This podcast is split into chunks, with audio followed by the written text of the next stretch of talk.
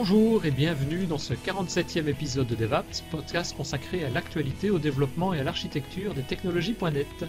Nous enregistrons cet épisode le 30 septembre 2018, après une très très très longue période estivale. Euh, je suis Denis Voituron et je suis accompagné de mes deux comparses du jour, hein, Christophe Peugnier et Richard Clark. Bonjour Richard, tu as passé de bonnes Bonjour vacances Denis. Oui, oui, oui. Des longues vacances. Des longues vacances, bah oui, oui, tout à fait. En plus, sans enregistrement, ben, ça nous a permis chacun de pouvoir faire euh, vaquer à ses occupations tranquilles. Donc, euh, mais, mais ça nous manque. En tout cas, moi, ça m'a manqué. Donc, j'espère qu'on va refaire des épisodes régulièrement. Et ce premier va être euh, bien parti, je pense. Et de l'autre côté, ben, on a dit, a Christophe. Bonjour Christophe, tu vas bien aussi? Ouais, ça va très bien. Ouais, passer de bonnes vacances. Il a fait très très beau. Ah bah franchement, c'était sympa. Bien reposé aussi pour cette nouvelle saison? Bah ouais, ouais. Quel enthousiasme. Ouais, prendre quoi? On est bien? On est bien en vacances, non? On est bien, ouais. Donc, ben, pour commencer cette nouvelle saison, on a tous les trois décidé de changer légèrement la formule des podcasts. On a décidé de pouvoir euh, d'aller un peu plus souvent se consacrer sur l'actualité des développements, des développeurs.net, tout en conservant évidemment tout ce qui a fait la, je veux dire, le- la, la joie de tous les de tous les podcasteurs, enfin de tous les comment on dit, de toutes les personnes qui écoutent nos podcasts euh, régulièrement, donc c'est-à-dire de suivre et d'avoir toujours des interviews avec des invités qui vont venir nous parler de leur passe-temps favori, de leurs sujets, etc., de leur technologie. Et donc ben, cet épisode-ci va être un peu plus particulier puisque c'est un épisode consacré uniquement aux actualités et il y en a eu pas mal sur les quelques dernières semaines.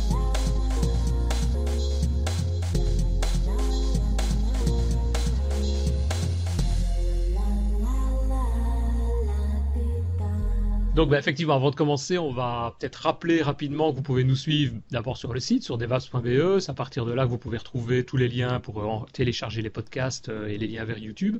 Mais vous pouvez aussi nous supporter sur Tipeee. Et donc pour ça, il suffit de naviguer sur euh, tipeee.com, donc T-I-P 3 fois E, T-I-P-E-E-E.com slash devaps, et vous choisissez simplement un montant, un tips pour nous supporter.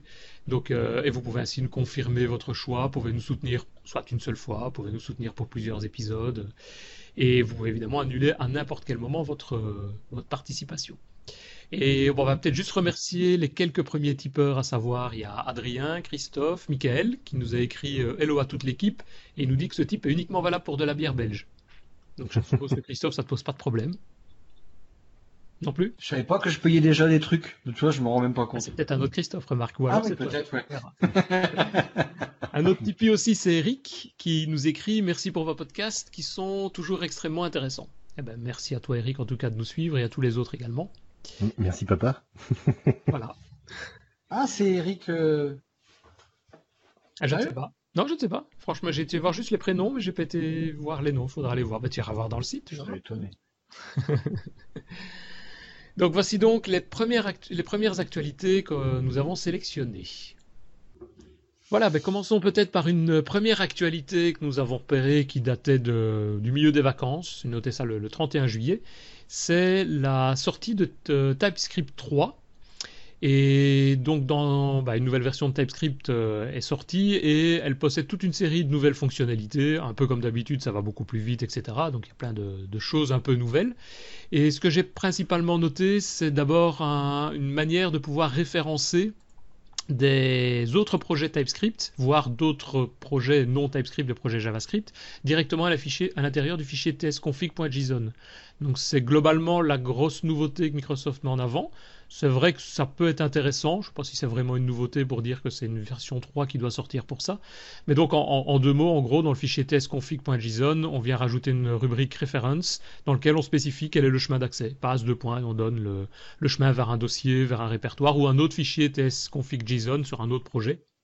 Et ça permet ainsi de démultiplier en quelque sorte les projets et d'en avoir un seul plus commun, plus global qu'on va remettre dans le système. Euh, autre, euh, autre fonctionnalité que j'avais pu repérer également là-dedans, c'est l'introduction d'un nouveau type. Un nouveau type de données qui est très similaire au, type ANY, qui est donc, je vous rappelle, un type un peu fourre-tout dans lequel on a la possibilité de mettre n'importe quel type d'objet. Ben ici, on a un nouveau type qui s'appelle unknown et qui, lui, c'est la même chose que ANY. On peut mettre ce qu'on veut dedans, à la seule différence qu'on ne peut pas après accéder aux propriétés comme le ANY. ANY, on peut accéder ensuite à n'importe quelle propriété et le compilateur TypeScript ne vient pas râler en disant que la propriété n'existe pas. Mais là, le unknown, c'est juste pour dire, on peut mettre n'importe quoi, mais en gros, on peut pas aller plus loin. Quoi. On peut pas rajouter d'autres propriétés à l'intérieur, accéder à d'autres propriétés. Donc voilà, c'est à peu près toutes les nouveautés que j'ai pu repérer ici et qui ont été synthétisées. Vous pouvez retrouver ça évidemment sur le, blog de TypeScript. On mettra bien entendu, comme toutes les autres références dont on va parler, on mettra les références euh, dans les notes de l'émission. Donc vous pourrez aller voir ça en détail si ça vous intéresse, pour voir exactement tout ce qui est nouveau. Il y a un des points aussi que j'avais repéré, c'était un aspect de breaking change, donc un, blocage, je vais dire, par rapport à des anciens codes que vous auriez. Du style, comme ils ont rajouté le mot-clé unknown, bah évidemment, si vous avez créé une variable qui s'appelle unknown dans votre projet, ça marchera moins bien. Donc il va falloir peut-être revoir un petit peu par rapport à ça. Mais bon, c'est des choses qui me paraissent un peu logiques. Donc euh, après, il y a toute une série d'autres points, mais un peu plus, peut-être pas anecdotiques, mais qui vous intéresseront peut-être un peu plus, notamment l'intégration de JSX tags JSX, l'intégration dans Visual Studio, etc. Voilà, voilà. Je ne sais pas si vous avez, euh, peut-être Richard, toi qui utilises beaucoup plus euh, Angular, si vous avez des autres remarques là-dessus ou non, mais moi je vois par exemple pour, pour Angular, euh, bah, je vois que toutes les équipes de Google euh, derrière rament pour euh, rattraper rattraper Microsoft qui, qui, qui, avance à pas forcer avec, avec TypeScript. Mhm. Angular là maintenant on est à la version, on supporte la version 2.9 je crois de, de, de, TypeScript, mais vous avez d'autres projets comme par exemple Angular Material 2 et puis Flexi Layout. Alors Material 2 depuis quelques jours supporte la version 2.9 mais euh, pour ce qui est des flex layout, pas encore. Donc, il euh, bah, faut attendre un petit peu quoi pour avoir les, nouvelles fonctionnalités. Mais je pense que cette histoire de, de, projets multiples, euh, bah, c'est quelque chose qu'on voit également dans Angular avec euh, Angular mm. CLI qui, qui, supporte les multi-projets. Projets Angular, ouais. C'est vrai que ça peut être intéressant hein, de, au lieu d'avoir un seul gros projet, puisque les projets Angular, quand on les met en entreprise, ça commence à devenir parfois un peu important, un peu énorme. Et c'est vrai que démultiplier, faire plusieurs petits projets, comme on a des mini DLL, on va dire en, en C Sharp, en .NET, bah, ça pourrait faire un peu le même principe, quoi. ça peut être pas mal. On passe à la news suivante? On passe à la news suivante. Et là, c'est une news euh, bah, que je passe la main à Christophe, puisque c'est toi qui as noté cette news-là. Ça concerne Uno, vous connaissez peut-être, on en avait déjà parlé un petit peu, il me semble, en podcast, euh, sur le Slack je crois, mais sur le podcast, il me semble qu'on en a touché quelques mots. c'est un, peu ce qu'on tous. Pardon? C'est un excellent jeu. Oui, moi je joue ça avec mes enfants aussi. C'est un excellent jeu d'abord, mais tout à fait. Mais Inventive, qui est une société de, du Québec, montréaloise, je crois, si on peut dire ça, euh, québécoise, encore plus simple, euh, qui a créé cette plateforme Uno. En fait, ils ont été plus vite, on en rêvait tous de ce qu'ont fait Xamarin, mais eux l'ont déjà fait. C'est-à-dire de d'avoir un, un, framework qui va tourner sur euh, iOS, Android, mais aussi en WebAssembly. Mais euh, bon, le fait déjà Xamarin, hein, mais euh, ils vont déjà j'ai l'impression qu'ils sont quand même euh, à chaque fois un train en avance. Mhm. Euh, sur leur site plateforme euh, FRWeb hein, en anglais .uno, vous trouverez en fait un, comparatif en fait de de, de, ça. Hein, si, si je sais plus si on en avait parlé. Vous avez souvenir vous de qu'on ait parlé de ça? Il me semble qu'on en avait parlé entre nous, mais c'est tout. Bon bref, il y a un comparatif entre Uno, la plateforme Uno, qui on va développer vraiment en XAML et en C Sharp, hein, mais en, XAML standard, etc. Euh, on va pouvoir utiliser l'MVVM Lite, on va pouvoir utiliser euh, bah, tout, tout ce qui va être cross, mais natif. Et en fait, il n'y a pas de, de, spécificité propre à chaque euh, plateforme que l'on vise. Donc, il compare le Uno, le Xamarin, Forms, Flutter et puis React Native. Et vous verrez rien que dans ce tableau-là, alors si c'est pas un tableau un peu bluffant, que bah, ils sont, ils ont, ils ont ils sont en avance sur tout. Et c'est vraiment assez sympathique, a priori. Euh, euh, tu parlais notamment de UWP, donc le XAML. Ben, alors, je ne l'ai pas encore parlé. Ah, pardon, je te laisse faire alors. Non, bah, juste, ouais, bah justement, tu retiens ce que tu vas dire. La news là qui est intéressante, c'est qu'ils viennent de mettre à jour la plateforme Uno, qui est en open source, déjà gros gros plus aussi, c'est nouveau, ça, je pense. Hein. Je pense pas que c'était en open source au préalable, je crois. Mais ils l'ont passé récemment. Je sais plus. Mais en tout cas, ça l'est et c'est euh, le gros point positif aussi. Et maintenant, ils viennent de, bah, on peut utiliser le Windows Community Toolkit. Et c'est juste énorme. Alors attention, c'est expérimental pour pas encore dire bêta. Il y a quelques petites choses qui ne vont pas, euh, qui n'ont pas encore implémenté, euh, comme euh, tout ce qui va être les services associés. Je parle par les services OneDrive, LinkedIn, le Microsoft Graph, qui n'ont pas encore été modifiés. Il y a plein de petits trucs ici et là. Il y a des limites actuellement sur les Windows Composition, les API de, de Windows Composition sur iOS. Mais ils sont vraiment en train d'y bosser. Donc, comme je dis, c'est expérimental. On ne parle pas du mot bêta, puisque là, c'est un petit peu, ils vont à tâtons. Mais euh, on mettra le lien, c'est Windows Toolkit moins WASM.platform.uno, comme tout à l'heure je vous ai dit. Et là, vous allez voir, vous allez arriver sur une page euh, où vous, bah, vous retrouverez un peu le Windows Community Toolkit, mais vous êtes dans le web. Vous êtes dans une interface web. Euh, c'est un peu bluffant, c'est lent. Alors moi j'ai testé mais c'est lent, donc c'est du euh, WebAssembly, je, trouve qu'il y a encore, enfin je sais pas, je trouve que ça lent à mon niveau, mais ma machine elle a ramé ce matin et puis mon internet n'est pas non plus à mort quoi. Euh, mais vous verrez que c'est bluffant, c'est vraiment bluffant, c'est sympathique. Je les ai contactés pour qu'on fasse un podcast. Mhm. Euh, dédié à ça, je trouve que ça mériterait vraiment euh, un podcast comme on l'a fait avec Blazor.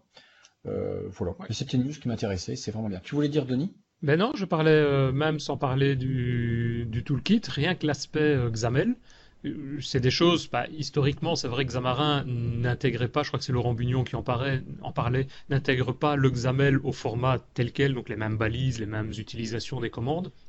Tout, à fait, c'est très limité. deux sociétés, voilà, c'est deux sociétés différentes, donc euh, l'utilisation parfois des mêmes fonctionnalités ont deux mots différents entre Xamarin et le donc le Xamarin Forms et le et le XAML. Mais c'est vrai qu'ici l'intégration du XAML strict, ben, de manière complète, euh, ça veut dire qu'on reprend vraiment le design avec les outils qu'on connaît, on le tape dedans et a priori ça fonctionne sur le web, voire euh, c'est multiplateforme, donc c'est iOS, Android aussi quoi. Et le WebAssembly pour pouvoir le mettre au niveau du web. Je me suis surpris à, m'amuser ce matin avec le Playground, je sais pas comment on le dit correctement. Euh, ils ont sur un, on peut en fait jouer en ligne avec tous les composants. Euh, ils ont euh, sur le site bah, plateforme.uno et vous verrez qu'il y a un Playground. Et mais c'est surprenant quoi. Vous, vous, codez en XAML, vous, mais c'est génial quoi. Et vous êtes dans votre navigateur. Rien que ça, c'est pas mal. Un de ces quatre, faudrait bientôt qu'on compare. Ben, euh, soit on est, on est vraiment fou, on connaît le XAML, on connaît le C Sharp, bah, c'est une super solution. Après, euh, à comparer avec euh, les, si on veut parler de WebAssembly, hein, je parle bien, hein, à comparer avec Blazor, à comparer avec AngularJS, bon après là c'est un autre langage ceci dit. mais il y a des, moi je trouve qu'ils sont sur la bonne voie et qu'ils sont, enfin ils sont vraiment en avance sur Xamarin. maintenant, est-ce que Xamarin font ce qu'ils veulent chez Microsoft? Je crois que c'est tout un autre débat. Ouais, ça, oui, ça, on n'est pas dans les petits papiers non plus à ce niveau-là, donc euh, à voir. Mais c'est vrai qu'ici, moi, c'est surtout l'aspect aussi WebAssembly, je trouve intéressant. On verra comment il va se développer. C'est un standard, mais bon, il faut évidemment que les, constructeurs de navigateurs, euh, que ce soit Google Chrome, Firefox, etc., continuent à le supporter, continuent à l'optimiser, parce que comme tu dis, euh, pour le moment, il y a à la fois un problème de téléchargement de fichiers qui est quand même assez, volumineux pour obtenir tout le code, et en termes d'exécution, c'est vrai que c'est pas toujours très rapide par rapport à des pages JavaScript par exemple qui sont certainement optimisées depuis des années et nettement mieux optimisées que ce qu'on trouve actuellement dans, dans le WebAssembly. Quoi. Mais en tout cas, c'est très prometteur. Ouais, ouais, ouais, tout à fait. What next? Donc, rien d'autre sur euh, ce sujet-là, euh, Richard? Non, non, non, non. Ça va alors. Ben, on passe au sujet suivant, qui est bah, apparemment qui est encore pour moi. Après, ça sera à toi, Richard. Ici, le sujet suivant, c'est ce que j'avais repéré, c'est sur euh, .NET Core version 3 qui, est, qui va bientôt également arriver, dans lequel Microsoft annonce aussi toute une série de nouveautés, évidemment, dont notamment l'amélioration des performances. Ça, c'est, on va dire, le classique. Mais c'est vrai qu'ici, il y a quand même pas mal de choses qui ont été améliorées à ce niveau-là. Mais alors, surtout, c'est euh, une ouverture, enfin, une augmentation du nombre d'API supportés, et notamment toutes les API de type Windows 10, anciennement connues euh, sous le nom WinRT. Euh, et donc ça permet ainsi de développer des projets qui respectent la norme .NET standard, donc en .NET Core, aussi bien pour des applications Windows que des applications qui tourneraient sur d'autres plateformes. Alors attention, Microsoft n'a pas, j'espère pas encore pour le moment, moi j'espère que ça viendra un jour, mais en tout cas, n'a pas annoncé qu'il y aurait le support de tout le fonctionnement de Windows 10 sur d'autres plateformes. Donc tout ce qui est Windows Forms, tout ce qui est UWP, tout ce qui est WPF, etc., On peut les développer en .NET Core, on pourra les développer en .NET Core 3, mais on va pas pouvoir les prendre et directement exécuter des applications graphiques sur Linux ou sur Mac. Donc euh, ça reste des applications console toujours sur euh, Linux et Mac, mais par contre ça permet de développer un seul code, euh, un seul développement pour tout ça. Et alors j'ai repéré aussi la possibilité de hoster des contrôles XAML en .NET Core dans WPF et WinForms, et aussi hoster le, le browser UWP et les Media Controls dans, aussi dans, à l'intérieur de .NET Core. Donc voilà, je ne sais pas ce que vous pensez de ça, si ça vous intéresse, si vous allez, vous faites déjà du développement .NET Core? Moi, pas encore, mais je pense que ça va pas tarder. Ouais. Moi, pour ma part, tous les nouveaux développements, il y a deux projets ici nouveaux depuis quelques mois maintenant, c'est tout du .NET Core. Et tout ce qu'on dit effectivement en termes de vitesse et autres, franchement, mais c'est des nouveaux, des projets nouveaux, donc ça repart de zéro, donc évidemment, ça, Ouais, ça ça, va ouais. faire de la migration, quoi. ouais. Donc là, euh, c'est vrai qu'avec .NET Core 3, ça permettra d'aller encore un pas supplémentaire dans tout ce qui est migration. Et, et justement lié à ça, en termes de migration, Microsoft a annoncé également un projet qui, qui est déjà opérationnel, qui, mais qui va évoluer, c'est le .NET Core 3 Analyzer. Puisque on va se retrouver quasiment avec presque toutes les API disponibles en, .NET Core 3. Mais donc c'est la question, c'est de savoir, tiens, est-ce que votre euh, développement que vous avez fait euh, anciennement en Windows Forms ou en WPF, est-ce qu'il va pouvoir directement être recompilé en .NET Core 3 Et donc vous avez un petit outil qui est un portability analyzer. Vous l'exécutez, vous choisissez simplement le nom de votre binaire de, de l'exé, avec le répertoire DLL et autres évidemment qui, contiennent tout ça. Et vous appuyez sur le bouton Analyse. Ça vous génère soit un résultat en Excel, soit ça vous donne un, une liste dans l'interface, dans la ligne de commande. Et là, vous avez ensuite la liste de toutes les commandes, de toutes les, les API qu'il a essayé d'appeler, évidemment qui ne sont pas supportées ou qui sont supportées. Et donc ça permet de faire ainsi des tris par, euh, par programme, on va dire, par catégorie, par namespace, par classe, et d'avoir le détail jusqu'à la liste de toutes les classes qui se trouvent derrière. Donc je l'ai essayé moi sur un de mes projets, un vieux projet. Euh, L'outil marche bien. Le problème que j'ai eu, c'est que le résultat de mon fichier Excel, il était mais abominablement grand, parce qu'évidemment j'avais énormément d'API qui ne passaient pas, ben, notamment tout ce qui était des connexions sur euh, des, DLL faites en C++ ou des DLL externes, forcément qui ne sont pas du tout en .NET, ben là il est complètement bloqué. Mais il le signale en tout cas. Donc ça permet de voir quelle est la quantité de travail éventuelle que vous devez apporter à, à votre projet par après. Donc à essayer en tout cas. Je pense que ça peut être intéressant. Après, je ne dis pas que ça sera simple nécessairement pour pouvoir transcrire le projet euh, sur la suite. Voilà, voilà. Euh, ben, le, la news suivante, c'est peut-être pour toi, Richard? Oui, donc euh, bah, c'est une news qu'on qu va reprendre chaque mois puisque c'est la, la, la, mise à jour de, de Visual Studio Code. Ouais. Vous savez que bah, tous les mois, on a une, une nouvelle version qui, qui apparaît. Donc là, c'est la version 1.26. Donc dans les principales nouveautés, il y a la, principale nouveauté, c'est l'apparition du breadcrumb. Alors il n'y a, pas eu encore de, traduction de fait, même si vous avez la version française, vous verrez qu'il y aurait toujours marqué euh, breadcrumbs. Euh, c'est en gros, c'est un, fil d'Ariane. Donc le, gros avantage, c'est que bah, vous avez par exemple un fichier, euh, vous avez un fichier TypeScript euh, qui est ouvert. Euh, en haut de, de, de, ce fichier TypeScript, vous avez un fil d'Ariane qui, qui, affiche l'emplacement du fichier ouvert dans la hiérarchie des dossiers. Des dossiers pardon. Donc quand vous cliquez sur le dossier, vous avez l'arborescence euh, de, votre, de votre projet qui, qui s'affiche et vous pouvez ainsi naviguer dans un autre dossier ou dans un autre, dans un autre fichier. C'est un peu les, les chemins qu'on retrouve dans une fenêtre de Windows sur le système quand on navigue dans les dossiers. Absolument, oui. Ah ouais. C'est exactement ça d'ailleurs. Ah ouais. Et puis l'autre aussi, l'autre intérêt, c'est qu'il affiche les symboles du, du document ouvert. C'est-à-dire que si vous avez un fichier euh, TypeScript, euh, bah, vous avez la liste des propriétés, des fonctions euh, qui sont affichées. Donc vous pouvez, euh, si vous avez plusieurs fonctions à l'intérieur de votre fichier TypeScript, euh, naviguer comme ça plus facilement. T'as l'arborescence au clic sur dans ce dans ce oui.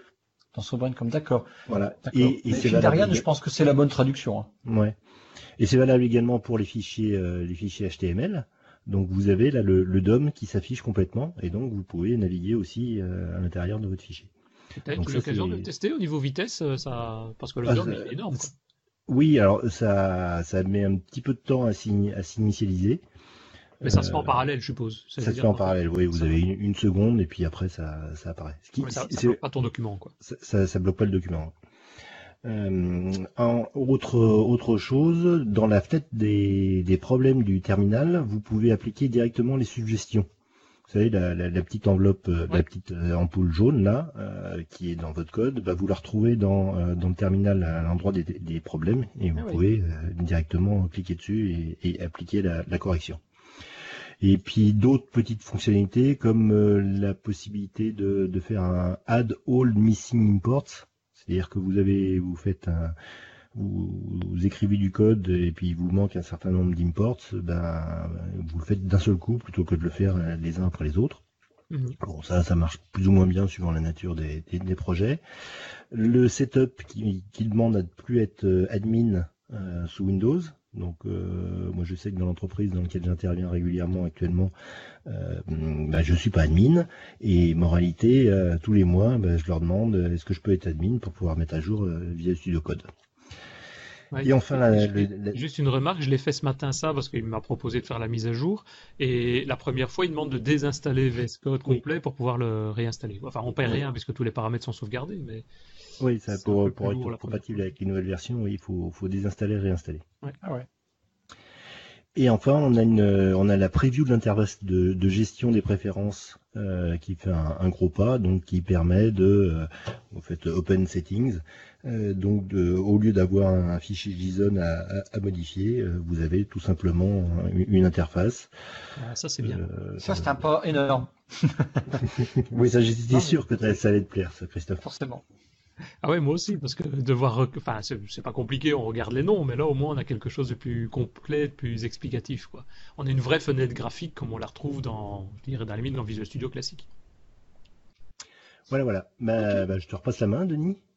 C'est à moi la suivante? Ah oui. Oui, c'est à toi la suivante. La news suivante, moi ce que j'avais noté, c'était la documentation via un, enfin, nouveau projet. Microsoft est en train de le sortir de manière plus approfondie. Je suis même pas certain que c'est Microsoft qui l'ait développé d'ailleurs. C'est DocFX, qui est euh, un outil également disponible en open source qui est en fait une ligne de commande à la base qui permet de faire la génération de la documentation.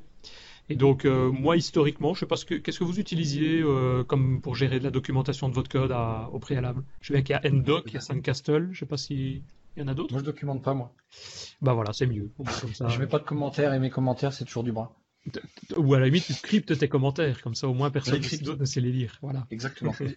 Généralement, il y a, y a, un fichier Word qui est, qui est créé par le, par le développeur au début du projet ou au milieu du projet, ou quand on lui a demandé, et deux ans après, c'est toujours le même. Voilà, voilà c'est ça. Il n'y a que toi qui es de la bonne école, Denis. Ben ouais, on essaye. Enfin, ça dépend, mais on essaye. Mais, mais donc ici, celui qui veut documenter, il y a effectivement maintenant un projet euh, qui s'appelle DocFX. Donc euh, à utiliser, c'est docfx.exe. On tape le nom du CSProj ou le nom du répertoire qui contient les bibliothèques. Enfin, il est multi type de langage. Donc ça peut être aussi bien du, .NET, ça peut être du TypeScript, du JavaScript. Et l'avantage, c'est que il se base déjà sur euh, la récupération évidemment dans votre code de tout ce qui de tout ce qui est euh, commentaire, donc les triple slash par exemple dans le C Sharp euh, pour récupérer les commentaires des méthodes. mais il se base aussi sur tous les fichiers Markdown qu'on retrouve sur GitHub, qu'on retrouve maintenant dans, TFS, dans VSTS aussi. Donc toute cette nomenclature de Markdown pour formater, pour présenter du, code des documentations facilement. Mais il a étendu le Markdown. C'est-à-dire qu'on a des balises qui permettent de faire des liens automatiques, de faire des inclusions de fichiers. Ça, c'est en Markdown, c'est quand même pratique. Si on veut par exemple avoir une barre euh, en haut de l'écran qui contient euh, un menu, par exemple, on peut le créer qu'une seule fois et l'inclure dans tous les autres. Euh, on a du formatage avec des notes, des warnings, des infos, euh, des choses comme ça. Donc il y a toute une série d'éléments supplémentaires qui sont utilisés. Et je m'avance peut-être, mais je me demande si c'est pas cet outil-là que Microsoft utilise pour générer la documentation docsmicrosoft.com, qui est aussi euh, récente depuis quelques mois maintenant et donc qui se base sur GitHub et sur base des documents dans GitHub, les, les Markdown, les pages Markdown dans GitHub, ça permet de générer automatiquement la documentation qui, est, qui se trouve sur le site de Microsoft. Je ne sais pas si tu te souviens, Denis, mais euh, quand on avait discuté avec euh, David Catu à propos de son excellent framework euh, Babylon JS, Euh, on avait parlé de la documentation qu'on trouvait pas terrible et, donc euh, bah, peu de temps après, de toute façon, il, était bien conscient du, problème. il, a, il, était sur le, il était sur le sur le chantier. Et je crois que euh, donc maintenant il y a une très belle documentation de, de, de Babylon.js et je crois que c'est basé sur DocFX aussi.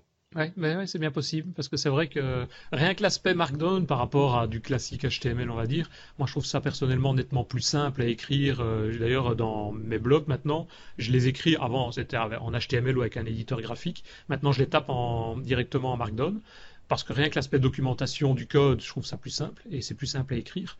Et c'est vrai que du coup, l'intégrer tous les menus et autres avec un outil qui, qui combine en quelque sorte, qui fusionne tout ça, je trouve ça pas mal. Donc voilà, il existe aussi une extension, enfin qui est en preview pour le moment, je pense, pour Visual Studio. Euh, et sinon, bah, je vous dis en ligne de commande pour automatiser un petit peu tout ça euh, sur les serveurs de compilation, ça peut être pas mal. Voilà. Alors justement, tu, tu, tu, voyais que le, le logo de DuckFX, c'est un gros D. Et ben, pour la news suivante, le, logo, c'est un gros B. donc, Ils sont pas cassés la tête au niveau des lettres, alors. Hein. voilà. Donc, euh, donc c'est pour Blazor, là, qui est, qui est passé au début de l'été en version 0.5. Oui. Donc la, la, grosse nouveauté, c'est la, la possibilité d'exécuter Blazor côté serveur. Euh, donc euh, et la communication entre le serveur et le client se fait avec euh, avec signal R. Donc quel est l'intérêt? Bah, L'intérêt c'est donc dans ce qu'ils expliquent dans, dans le futur, c'est que ça permettra de fonctionner avec Electron ou dans des web workers. donc Electron parce que c'est lui de, de qui est en charge de, de faire la, mise à jour de lui. Mm-hmm. Et ça peut pas être Blazor en lui-même. Euh, ça permet également euh, à des navigateurs qui ne supportent pas le, concept de WebAssembly de, de pouvoir euh, supporter également les, sites qui seraient développés avec Blazor. Et il y a un dernier point qui n'est pas avancé dans, toute la documentation que j'ai lu un petit peu à gauche à droite, mais je pense qu'il y, a un point qui est important, qui est comme la même chose, c'est exactement la même chose que pour Angular avec Angular Universal, c'est que ça va permettre, si on développe un site à, Blazor ainsi, côté serveur, ça va permettre au moteur de recherche de mieux référencer le site et donc euh, avoir un SEO qui soit un peu, qui soit vraiment performant. Donc ça c'est le premier point. Le deuxième point c'est le, moteur, euh, le moteur d'interaction entre le code .NET et C Sharp qui a beaucoup changé, notamment pour pouvoir justement supporter cette exécution côté serveur. Euh, je ne sais pas si vous voyez le problème, mais votre code euh, JavaScript est toujours exécuté côté client. Donc, euh, si on veut l'appeler ou inversement être appelé, il faut bien qu'il y ait une communication entre le serveur et le client. Donc, c'est pas pas quelque chose qui a été simple à mettre en œuvre. Et avec ce, changement, l'autre grosse nouveauté, c'est que maintenant, euh, le code JavaScript peut appeler des méthodes d'instance avec des arguments euh, de votre code euh, C Sharp. Jusqu'à présent, c'était uniquement des méthodes statiques de votre code C Sharp qui pouvaient être utilisées par le, par le JavaScript. Euh, mais il reste toujours un gros problème avec euh, avec Blazor, c'est le c'est le c'est le débogage. Donc euh, il y a il y a une nouvelle tentative de de débogage, mais pour l'avoir testé, je suis pas vraiment emballé. C'est un petit peu l'usine à gaz à mettre en œuvre pour l'instant. donc pour l'instant, c'est toujours un console.write, un console.write, un console.log mhm. qui marche bien et qui permet de voir comment comment ça, ça évolue. Il y a la version, là où je suis un petit peu inquiet, c'est qu'il y a la version 0.6 euh, qui donc est la version suivante. Euh, il y a, hum, contrairement aux versions précédentes, il n'y a pas de date euh. Donc, alors est-ce que c'est parce qu'il y a les vacances d'août et qu'ils ne savaient pas trop où ils, où ils, allaient pour la suite? Je sais pas. Donc, à, à, surveiller toujours comme, comme projet sur le, sur le site GitHub puisqu'il est open source. Il est open source et ils ont d'ailleurs maintenant un site blazor.net si on veut commencer ou avoir des intros là-dessus de, ce que ça fait, comment, enfin vraiment un tutoriel de démarrage quoi. Ils ont créé le site blazor.net pour ça. Et c'est vrai que c'est en, version bêta, ça, enfin, ça commence, c'est déjà bien avancé, mais c'est vraiment en version non utilisable en production, loin de là. Euh, surtout qu'il y a des changements réguliers qui, viennent casser ce qui était fait avant. Euh, par contre, c'est un peu comme l'autre projet dont Christophe a parlé, là, le projet Uno, euh, moi c'est tout ce qui est WebAssembly. À mon avis, c'est les éléments où on pourra regarder ça avec attention dans les, semaines et dans les mois qui viennent. Parce qu'à mon avis, là, ça va pouvoir avancer vraiment à grands pas d'avoir un seul langage, un seul système, de la compilation, donc d'avoir un, vrai développement complet, aussi bien côté client et côté serveur. Justement, Christophe, tu as quelque chose à nous dire? Ouais, je vous parlais tantôt de, de, de, Uno exactement, et je vous avais parlé que Uno supporte, enfin commence à supporter euh, Windows euh, Community Toolkit. Eh bien, il est, il est sorti en version 4 cet été. Ah oui. Avec enfin, enfin un data grid. Euh, il est en version 3 en bêta, là ça y est, il est officiel. Alors, moi je me suis toujours demandé, depuis que j'avais repris en 2012 du développement .NET, euh, pas, repris, pris, euh, il manquait toujours une grille. Et euh, ça n'existait pas en fait. Il y avait, jamais prévu de grille. D'ailleurs, je crois qu'à l'époque de la métro, j'avais entendu un designer sortir si tu as une grille dans ton application, c'est que tu as raté quelque chose au niveau de l'UI. il me manquait encore assez de, force dans les bras pour lui donner un coup de poing dans la gueule à ce gars-là. Mais euh, là, enfin, ils ont sorti une, data grid qui est superbe. Elle est superbe, donc elle supporte le Fluent Design.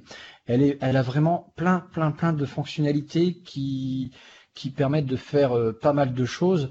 Je l'ai testé euh, dans l'application que vous avez sur le store de Windows 10 que je vous invite vivement à aller regarder. Elle est très très riche. On a les tris, on a des sous-tris. Bon, j'ai pas vu si on pouvait euh, spécifiquement, parce que c'est des choses qui m'interpellent, euh, coloriser une colonne ou une cellule, mais déjà on pouvait faire les alternances automatiques. C'est super rapide, c'est vraiment génial. Euh, un regroupement aussi. On peut regrouper. Oui, oui, c'est ça. C'est ce que je te disais, les sous-tris, les regroupements. Ouais, elle est très très balèze. À noter que le, cette version 4 du Community Toolkit, on peut maintenant pour tous les contrôles les avoir en, thème sombre.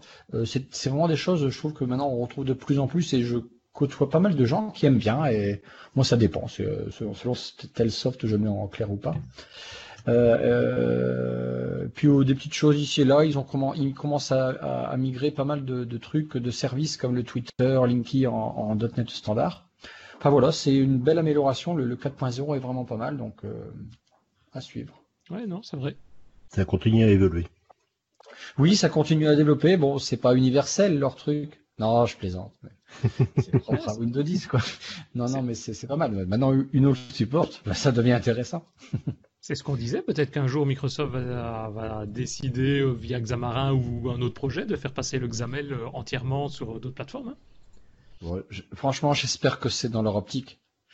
J'espère aussi, mais à mon avis, ça doit pas être simple non plus à, mettre en place. Hein, donc, euh, techniquement. J'y crois pas une seconde. non, mais bon, on a le droit de rêver, excuse-moi. ouais, voilà. Qui t'aurait dit qu'un jour tu ferais du XAML et du C Sharp pour, euh, dans un navigateur web? Mm. Hmm? Ouais. Alors, dans les nouveautés en termes de nouvelles versions qui sont apparues également, il y a un outil, je ne pense pas qu'on en ait déjà parlé jusqu'à présent, mais un outil plus lié aux bases de données qui s'appelle SQL Operation Studio et plus dédié aux développeurs. Donc, lié à SQL Server et pas d'autres bases de données. Il n'y a pas actuellement pas vers Oracle ou autre, c'est vraiment lié à SQL Server. Et donc SQL Operation Studio, en fait, c'est un éditeur basé sur le même éditeur, exactement graphiquement le même éditeur que VS Code c'est repris de la même manière, donc multiplateforme aussi, etc. Et euh, qui permet ben, de créer des requêtes euh, SQL et de les exécuter, évidemment, ça c'est le principe de base. Euh, et surtout ce qu'ils ont rajouté dans la dernière version, c'est deux ou trois choses, c'est-à-dire la première, c'est la gestion du SQL Server Agent. Donc pour ceux qui ne connaissent pas le SQL Server Agent, en gros c'est un moteur d'exécution de, tâches, de jobs planifiés ou de, sur base d'un contenu dans l'ADB, de triggers de DB, des choses comme ça, de pouvoir les, exécuter. Et donc ici on a une extension qui permet de voir, de suivre ce qui existe au niveau de ce SQL Server Agent.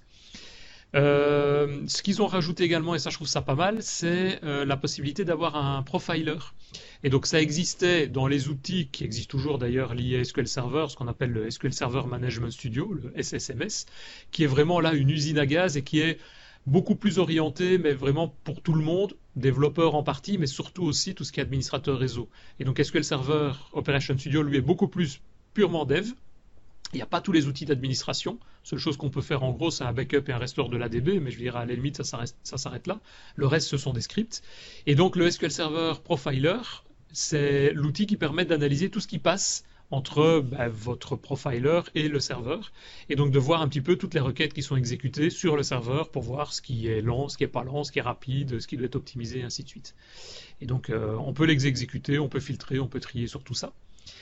Euh, que dire d'autre aussi? Oui, ils ont rajouté, ils mettent beaucoup en avant maintenant, ce qui existe dans VS Code depuis évidemment pas mal de temps, c'est la possibilité de rajouter des extensions. Et donc il y a toute une série d'extensions qui ont déjà été développées, mais ils en rajoutent de plus en plus. Notamment, bah, ils mettre en accent une, extension qui est, ils mettent en avant pardon une extension qui s'appelle le Combine Script, qui permet simplement de récupérer plusieurs fichiers SQL. Vous faites un clic droit et vous avez un seul fichier SQL généré à la fin avec tout ça, qui, donc qui combine le tout pour l'exécuter en une seule fois, par exemple. Pourquoi pas C'est un store, en fait C'est un store, ouais, tout à fait. Mmh. C'est exactement la même manière de travailler. C'est pas le même store, évidemment, que VS Code. Bien sûr. Mais c'est exactement la même chose, quoi. C'est le même outil. Bien. Euh, et alors ils ont rajouté justement pour les extensions des composants pour avoir des zones, euh, des listes déroulantes, des grilles, des zones de texte, etc. pour simplifier un petit peu le développement des extensions. Donc voilà, ça se trouve en version, je ne l'ai pas dit, quelle version c'est? Je ne sais plus, c'est la version, la version du, 19 juillet. Quoi. Voilà. C'est la version 0.31.4. Eh ben voilà. Merci Richard. Et un peu comme VS Code, ça se met à jour très régulièrement aussi, hein, et exactement de la même manière. Donc euh, on a le, même principe de mise à jour, et il suffit de cliquer dessus, de cliquer sur le bouton OK, j'accepte la mise à jour et ça repart moi, j'ai deux questions. Euh, je sais euh, comme je t'ai pas écouté, je sais pas si tu l'as dit. Est-ce que c'est open source ou? C'est open source, oui, tout à fait. Ça, c'était la première question. Et la deuxième question, est-ce que ça supporte euh, SQL Azure? Ça supporte SQL Azure, oui. Parce que SQL Azure, c'est en gros le même euh, moteur qu'SQL Server à part des limitations d'exécution, mais là c'est les, scripts. Donc quand, du moment que c'est SQL Server, quelle que soit la plateforme, que ce soit sur Linux, sur Windows, sur Azure, ça marche mais il euh, ne faut pas se connecter à un Oracle ou à un SQLite. Quoi. D'accord. Bon, bah, Christophe? Tiens, on vous avait dit qu'on a une petite communauté sur Slack. Il suffit de nous envoyer un email à slack.devaps.be et on vous inscrit et c'est assez sympa, on peut discuter. Mais justement, pourquoi avions-nous choisi Slack, qui est quand même, on est quand même un peu plus orienté Microsoft, à la place de Teams? Vous saviez pourquoi on avait pris Slack et pas Teams? Ah, Moi, je sais. Ah, alors, justement, pourquoi? Je te pose la question parce que. Ah, bah, Teams, euh, c'était payant et il fallait un compte Office 365. Eh bien, figure-toi que cet été, enfin, ils ont bossé pour y arriver et cet été, en pleine, en pleine période de congé, eh bien, il restait un gars chez Microsoft dans la truc de Teams. C'était tout ça. Je dis bon les gars, je balance la, la, mise à jour. Et enfin, en fait, on peut avoir maintenant dans un groupe Teams jusque 300 personnes qui n'ont pas de d'Office 365. C'est une petite révolution, ceci dit, par, rapport au premier concurrent que je pense, qui est Slack, mais il y en a peut-être d'autres. Hein. Euh, euh, du coup, maintenant, euh, on va pouvoir peut-être utiliser Teams, qui, sincèrement, à l'heure actuelle, a plus de trois ans, je crois. Euh, c'est possible. Il a, passé la barrière, ta barrière euh, psychologique des 3 ans, alors c'est ça? Tout à fait. Donc c'est important ça chez Microsoft. Hein. Si au-delà de 3 ans un produit existe, on peut commencer à, s'y intéresser. Mais justement, tu parles en termes d'intérêt. Moi, ce qui m'a frappé lors de l'annonce de ce passage à Teams version, enfin une formule version gratuite, oui. c'est que l'annonce, elle a été faite directement par Satya Nadella. Et ça, j'ai trouvé ça vraiment étonnant je crois, encore plus important. Alors là, je pense qu'on peut vraiment miser à mort là-dessus. Peut-être qu'il n'avait pas envie de payer, Marc, lui, donc il avait envie d'avoir une version gratuite. Je ne sais pas. Donc en fait, le chat est illimité. Euh, on va pouvoir même inclure euh, des, appels vidéo et audio de, groupes euh, ou individuels. chaque personne qui a le compte libre, gratuit, elle a 10 gigas dans la team, enfin la team qui inclut tout l'accès public, on va dire, jusqu'à 10 gigas et 2 gigas par personne, c'est vraiment pas mal.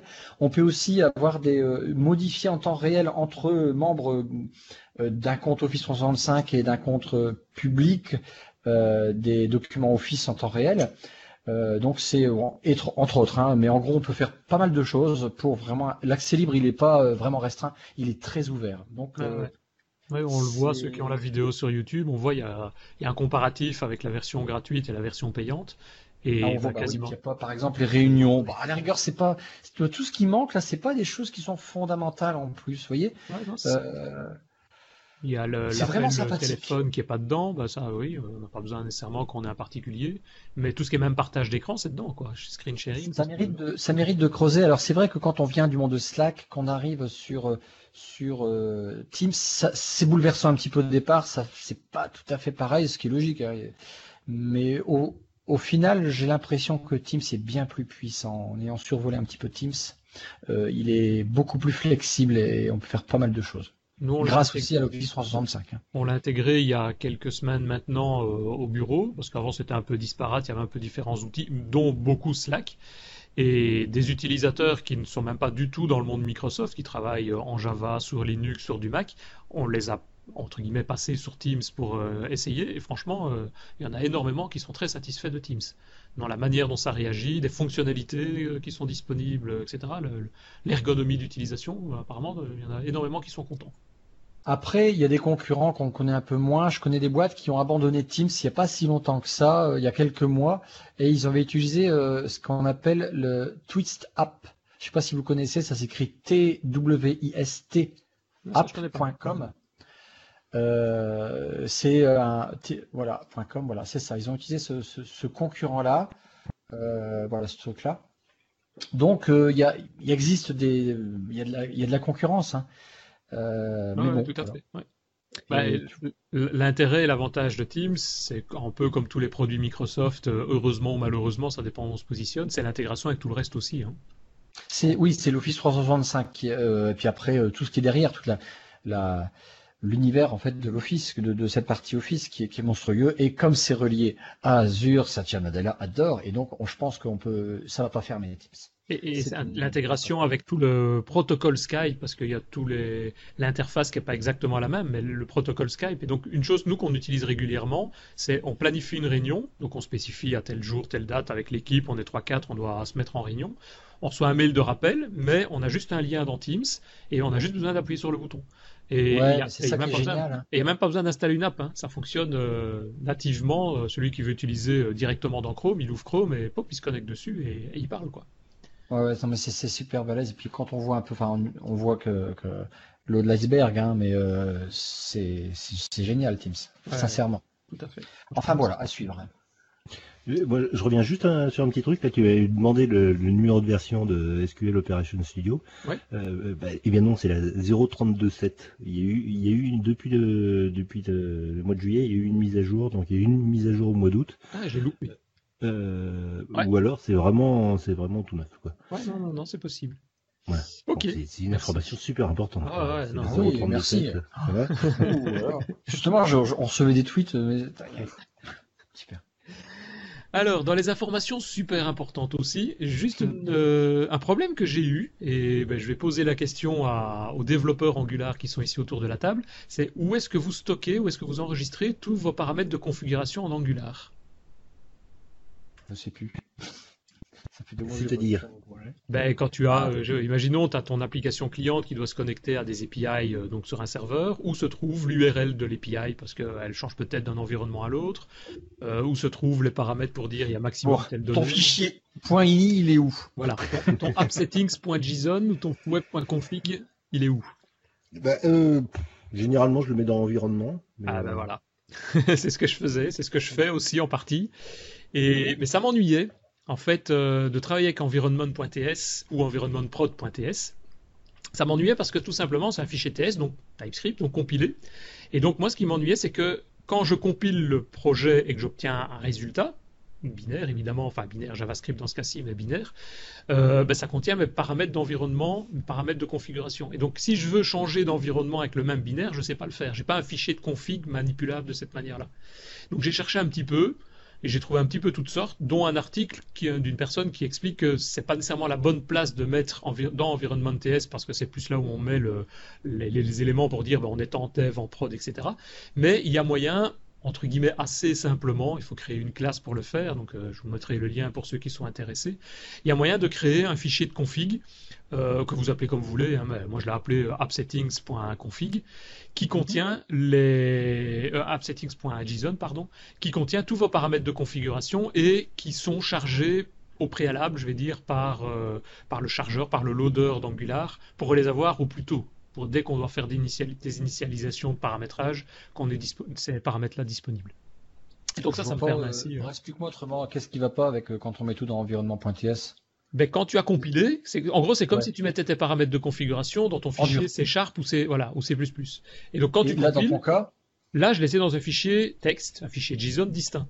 Et donc, ça veut dire que ma DLL, dans ce cas-ci, mon fichier, mon paquet JavaScript compilé, je peux le prendre d'un environnement de développement, un environnement d'acceptance, de test, ah, de production, le même package, le même binaire, mais juste changer le fichier de configuration avec les paramètres qui sont d'environnement 1 à l'environnement 2. Quoi.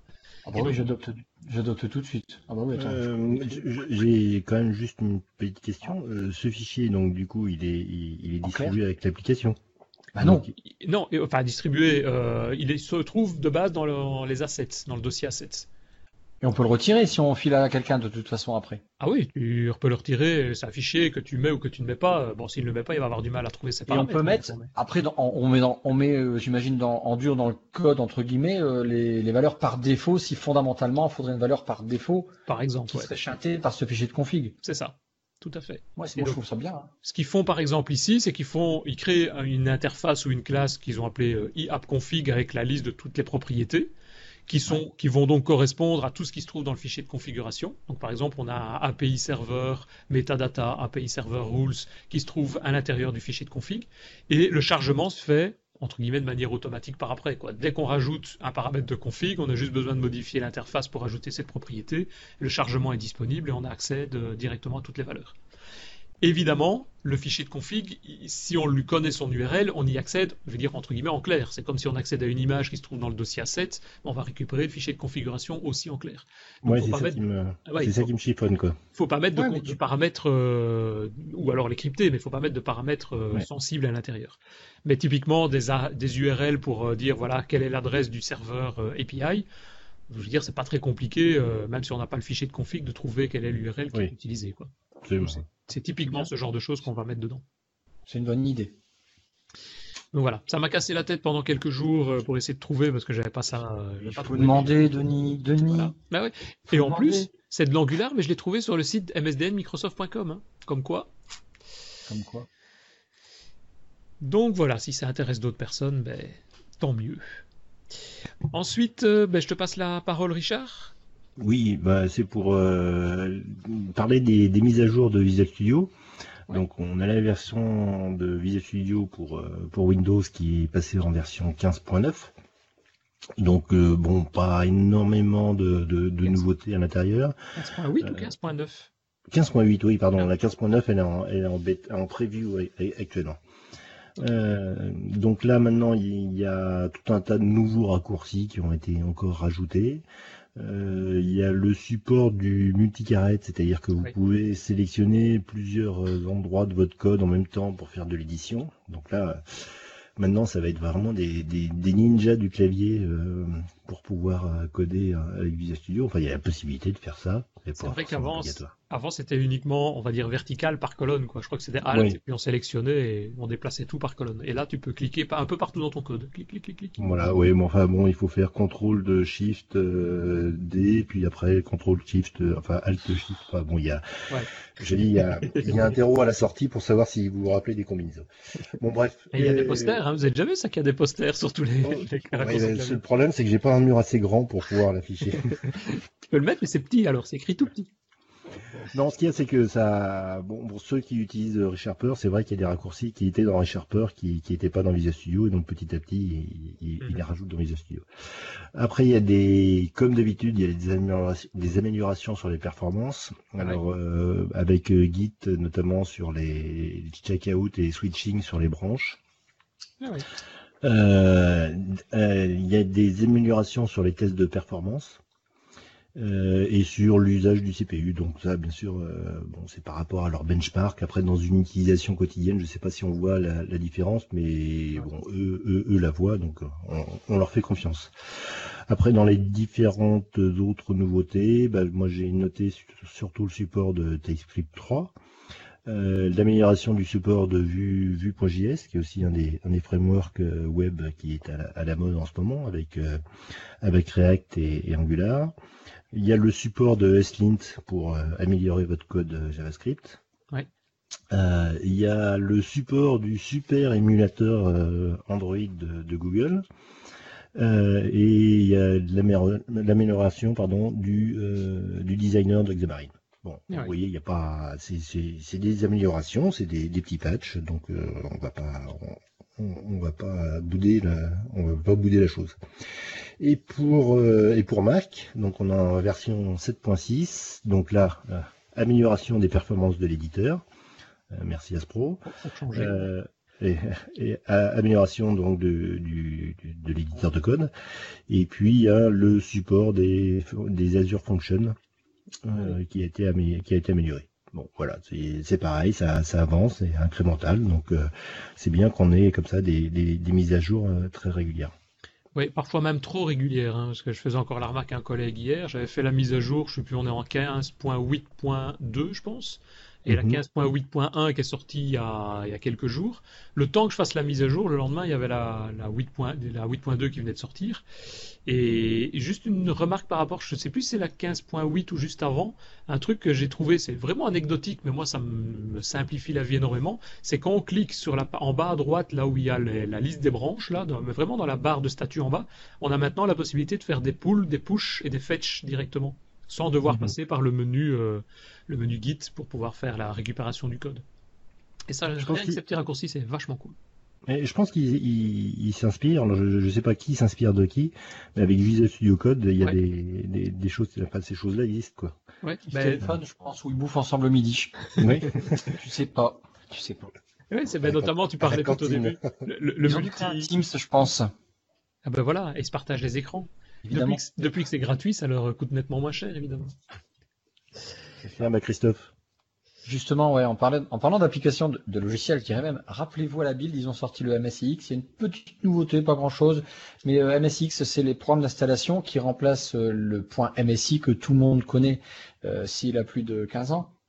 Et donc MSX, c'est juste MSI plus le l'APPX, hein, d'accord On va on va concaténer tout ça et en faire un programme d'installation qui de plus le système de, de MSX est open source aussi. Qu'est-ce qui ne l'est plus chez Microsoft maintenant Alors deux petites nouveautés assez sympas, enfin sympa, qui avancent, qui progressent, qui montrent que ben voilà c'est pas sorti, on n'en parle plus parce que depuis la bulle il n'y avait plus grand chose, j'avoue. Euh, maintenant on va, ils ont sorti un paquet, un, une petite application qui est sur le store pour, euh, alors faut être en insider chez Windows, pour euh, créer vous-même votre packaging et vous éviter de passer par euh, par le PowerShell. Donc ça c'est c'est vraiment bien. C'est un petit un petit wizard, un petit comment on appelle ça un wizard en français, un petit programme un petit assistant ou pas à pas, vous sélectionnez votre point MSI, vous le transformez, le package, etc. À la fin, il fait tout. Donc ça, c'est vraiment sympa. Euh, c'est très convivial et puis on, on s'emmerde plus à avoir des, interfaces de, de boutonnés dans les garages. Oh putain, qu'est-ce que j'ai dit là? Tu couperas ça. De, de PowerShell quoi. Euh, euh, et puis aussi maintenant pour les DSI, donc on va retrouver les points MSI dans les System Center Configuration Manager. Vous savez, le programme qu'ils utilisent sur les Windows Server pour déployer les applications. Donc là maintenant le point MSX est disponible, petite nouveauté. Et donc voilà, donc c'était pas grand chose, mais moi j'aime bien parce que c'est je, bon, vous l'avez compris, le PowerShell, c'est bien, hein, c'est beau, mais euh, c'est pas ma tasse de thé. Et là, une interface tout sympa. Pardon, c'est? C'est bleu. Ouais, ouais, non, mais ouais, c'est bien, c'est beau, c'est super puissant, mais mais bon, euh, euh, si j'avais que ça à faire, c'est bien, mais j'ai pas que ça à faire. Donc moi, des interfaces Wizard, j'adore quoi. Et juste pour que je comprenne bien, le MSIX, il intègre aussi bien les anciens MSI, entre guillemets, qui sont liés à Windows, et ceux du store, les APPX. Ça combine les bah, deux C'est ça, c'est ah exactement ça. D'où le X qui vient du APPX. Ah ouais, ok. Non, c'est cool. Au moins, on n'en aura plus qu'un seul. C'est la bonne évolution des, systèmes d'installation. Euh, oui, puisque Microsoft avait annoncé, je sais pas si c'est déjà fait ça, annoncé le fait qu'on allait pouvoir télécharger des applications 32 euh, bits, enfin des vraies applications installables depuis le store. Hein. Je sais pas si c'est déjà disponible, euh, ou on peut déjà télécharger des applications comme ça. Euh, pardon, je comprends pas bien parce qu'on peut on peut envoyer des applications WinForm machin dans le store, ça ok. Mais... Oui, c'est ça. Ah, on peut déjà le faire, ça Ah bah oui, ça fait longtemps, oui. Ah ouais, ok. Ah bah, je suis en retard là-dessus. Ah bah oui, Paint.net, c'est fait, c'est vrai. Paint.net était une des applications qu'on pouvait récupérer. Oui, oui. ou GNT Rider, qui même, c'est même du VB6 qui est dans le store, c'est un truc de fou. Ouais, ouais. J'adore. La news suivante, c'est, Denis qui se cite. C'est Denis. Oui, ça me... Oui, parce que j'avais partagé l'écran et j'ai pu retrouver l'écran par après. Je sais plus où j'ai été le rechercher. Mais et je voulais montrer l'écran parce que je trouve ça plus. Enfin, pour ceux qui ont la oh, vidéo, évidemment. Le melon. Twitter de Denis, c'est son bloc-notes. ouais. Ah oui, Twitter, c'est mon bloc-notes, effectivement. Quand je vois un truc, je, hop, je partage et puis je récupère et j'en parle. Je savais qu'il manquait des œufs dans le frigo. ça? Ça, c'est pas sur Twitter. Donc non, ici je vais parler en fait de VS Live Share. On en a aussi déjà parlé, je pense que c'est une extension aussi bien pour Visual Studio que VS Code. Hein. Oui. Ah oui, on en a parlé, c'est super pratique. Eh ben oui, tout à fait. Moi, j'utilise effectivement avec euh, quelques développeurs quand bah, on se trouve un peu éloigné l'un de l'autre, malheureusement parfois. Et donc, euh, on se retrouve avec une extension qui vient ben, partager. C'est pas un partage d'écran, euh, je veux dire classique. Hein, c'est partager le code dans l'environnement dans lequel on est. Donc, si on a un qui développe dans VS Code, l'autre travaille dans Visual Studio, ben, on peut très bien partager d'un côté et visualiser le même code de l'autre côté. Et donc, ce qui a été rajouté ici récemment, c'est euh, une, mise à jour de l'extension pour afficher un petit panneau qui contient le, comment, le, Management Explorer, le Session Management Explorer. Et donc, on voit la liste des participants, on voit la liste des écrans qui sont partagés, on voit la liste des codes. Et c'est du coup un peu plus simple quand même de s'y retrouver pour voir qu'est-ce qui a, qu'est-ce qui est retrouvé, enfin qu'est-ce qui est euh, partagé entre les différents interlocuteurs qui sont en train de discuter sur une partie de code. Quoi. Donc je trouve ça intéressant de faire, de parler de cette mise à jour là. Et, et franchement, effectivement, si vous devez partager du code une fois avec quelqu'un, ça ne prend que quelques secondes. Vous recevez un lien, vous partagez le lien, chacun l'exécute et hop, et, d'ailleurs sur euh, VS Live, je ne sais pas si vous avez vu, mais il y a eu une mise à jour ce matin, donc c'est vraiment ah euh, tout, nouveau. Euh, donc avec une dans les, possibilités de, partage, d'avoir des, partages en read-only.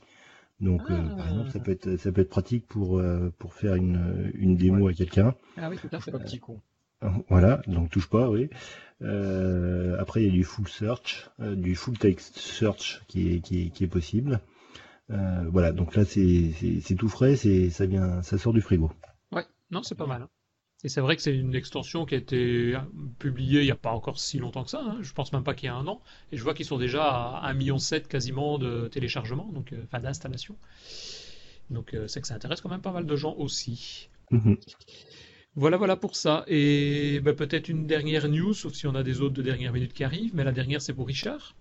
Oui, donc moi je voulais vous, vous parler de, la plupart des applications JavaScript ou TypeScript euh, qui, qui souvent reposent, enfin tout le temps reposent sur des packages tiers installés via NPM. Oui. Euh, et puis on, peut constater qu'on a ainsi des projets qui, avec des dizaines et des dizaines de dépendances externes, parfois ridicules, hein, des, dépendances vers un, un, package NPM qui a juste trois lignes de code. Mhm. Euh, la problématique d'avoir ces dépendances extérieures, bah, c'est justement que vous dépendez de, vous dépendez d'elles. Et, si elle possède une faille de sécurité, bah, votre application, par défaut, elle est, par, en conséquence, elle est, elle, elle est pas sécurisée. Donc euh, dans la version 6 de NPM, on, a une, nouvelle commande qui a été ajoutée qui est NPM Audit, donc qui permet de, à partir d'une base de données euh, centralisée de, euh, qui est open source, qui permet de, vérifier que l'ensemble des packages que vous utilisez n'ont pas de faille de sécurité. Donc vous avez faille de sécurité low, moderate ou, high. donc il vous dit comment comment est la sécurité globale de votre application. Donc c'est ça date de, fin mai, donc c'est pas c'est pas très très vieux là. Il y a un article dans dans développer.com qui, qui est sorti récemment où donc justement il, il, relate euh, un des postes de, de, NPM, du blog de NPM, où il demande de, euh, bah, de participer pour, euh, pour dire attention, est-ce qu'il y a des, des vulnérabilités, est-ce que vous avez détecté des vulnérabilités dans, dans le code. Donc tout ça, c'est pour essayer de, de sécuriser l'environnement global JavaScript, TypeScript, mmh. pour avoir quelque chose de, de, de secure. Et, donc je sais, donc la première chose à faire, c'est, je, je vous invite, c'est d'être sûr d'avoir la dernière version de NPM la toute dernière version, donc au moins la version 6, donc euh, de, refaire euh, une mise à jour de votre euh, Node.js sur, vos différents environnements de développement pour être sûr d'avoir la, dernière version. Et donc dès que vous ferez un npm build ou de votre application, vous aurez ce cet audit qui est fait et donc qui vous permettra de voir ce qu'il en est. Un, truc amusant, c'est même avec les toutes dernières versions d'Angular CLI, euh, quand vous euh, quand vous exécutez ce, ce NPM audit, bah, vous verrez qu'il y a des failles, il y a une, je crois une 14 failles de, de sécurité sur euh, sur le sur l'application. Alors ah ça, ça, ça, découle de, enfin la problématique vient de, de des, des, outils de développement, donc des, des, outils de test unitaires de, de Karma pour être très très précis. Mais bon, ça fait ça fait un peu peur quand on, quand on, on fait cette truc là. Donc, euh, à faire sur toutes vos applications impérativement. Une question par rapport, tu parles de Node.js et c'est une question qu'on me pose régulièrement aussi. C'est quand tu vas sur le site de Node.js pour télécharger bah, Node.js et NPM, tu as à chaque fois deux versions qui sont proposées. Une version, le Long Term Support, la version LTS qui est en 8.11, je vois maintenant, et la Current qui est ici en 19. Toi qui travailles avec Angular euh, déjà maintenant de manière euh, professionnelle et autre, tu conseilles laquelle? La, la LTS suffit largement. Même au niveau, euh, ce qu'on vient de parler de sécurité, a priori, il n'y a pas de problème là-dessus. Ouais. Ok. Très bien. Voilà. Parfait, parfait. Ben, je ne sais pas si vous avez euh, d'autres, si vous aviez pensé à d'autres remarques, d'autres news, d'autres commentaires. Non, moi je, je, rajouterais juste une chose là. Donc euh, on, on, inaugure un petit peu avec ce premier épisode l'idée de, de, ne parler que des news. Bien entendu, on aura des, des épisodes aussi avec des invités, mais j'insiste euh, tous les auditeurs à, à, nous rejoindre sur le Slack pour, euh, bah, pour proposer, si eux aussi ils voient des, des news, bah, de nous les proposer pour qu'on en parle euh, la, la, prochaine fois. Et nous dire ce que vous pensez de cette formule, est-ce que vous trouvez ça intéressant ou pas, peut-être, est-ce qu'il faudra améliorer quelque chose? Et donc, comme tu viens de le dire, si vous voulez vous connecter au Slack, le plus simple, Christophe l'a déjà dit tantôt, c'est un petit mail gratuit slack at devaps.be et puis bah, on vous active le compte, votre adresse mail simplement et vous aurez accès à devapspodcast.slack.com et on va pouvoir discuter comme on le fait régulièrement avec d'autres euh, auditeurs où on discute bah, de dev et de toutes sortes de choses derrière. Parfait, ben voilà, je ne sais pas s'il y avait d'autres remarques pour toi Christophe. Non, non, non. Non, ça y est, il mange. Oui, on va aller manger. Quoi? Il mange. Non, je vais y aller après là. Non, non. Eh ben, je vous propose alors de terminer ici cet épisode-ci et de se retrouver à peu près dans un mois. On ne sait pas encore, peut-être pour des actualités certainement, mais en tout cas peut-être aussi avec un invité qui viendra nous parler de différents sujets, euh, peut-être de, de Uno, peut-être si on a eu l'occasion d'organiser ça. On va voir un petit peu ce que ça donne. Merci beaucoup en tout cas à vous deux. Merci. À bientôt. À bientôt. Salut, salut. Au revoir tout le monde.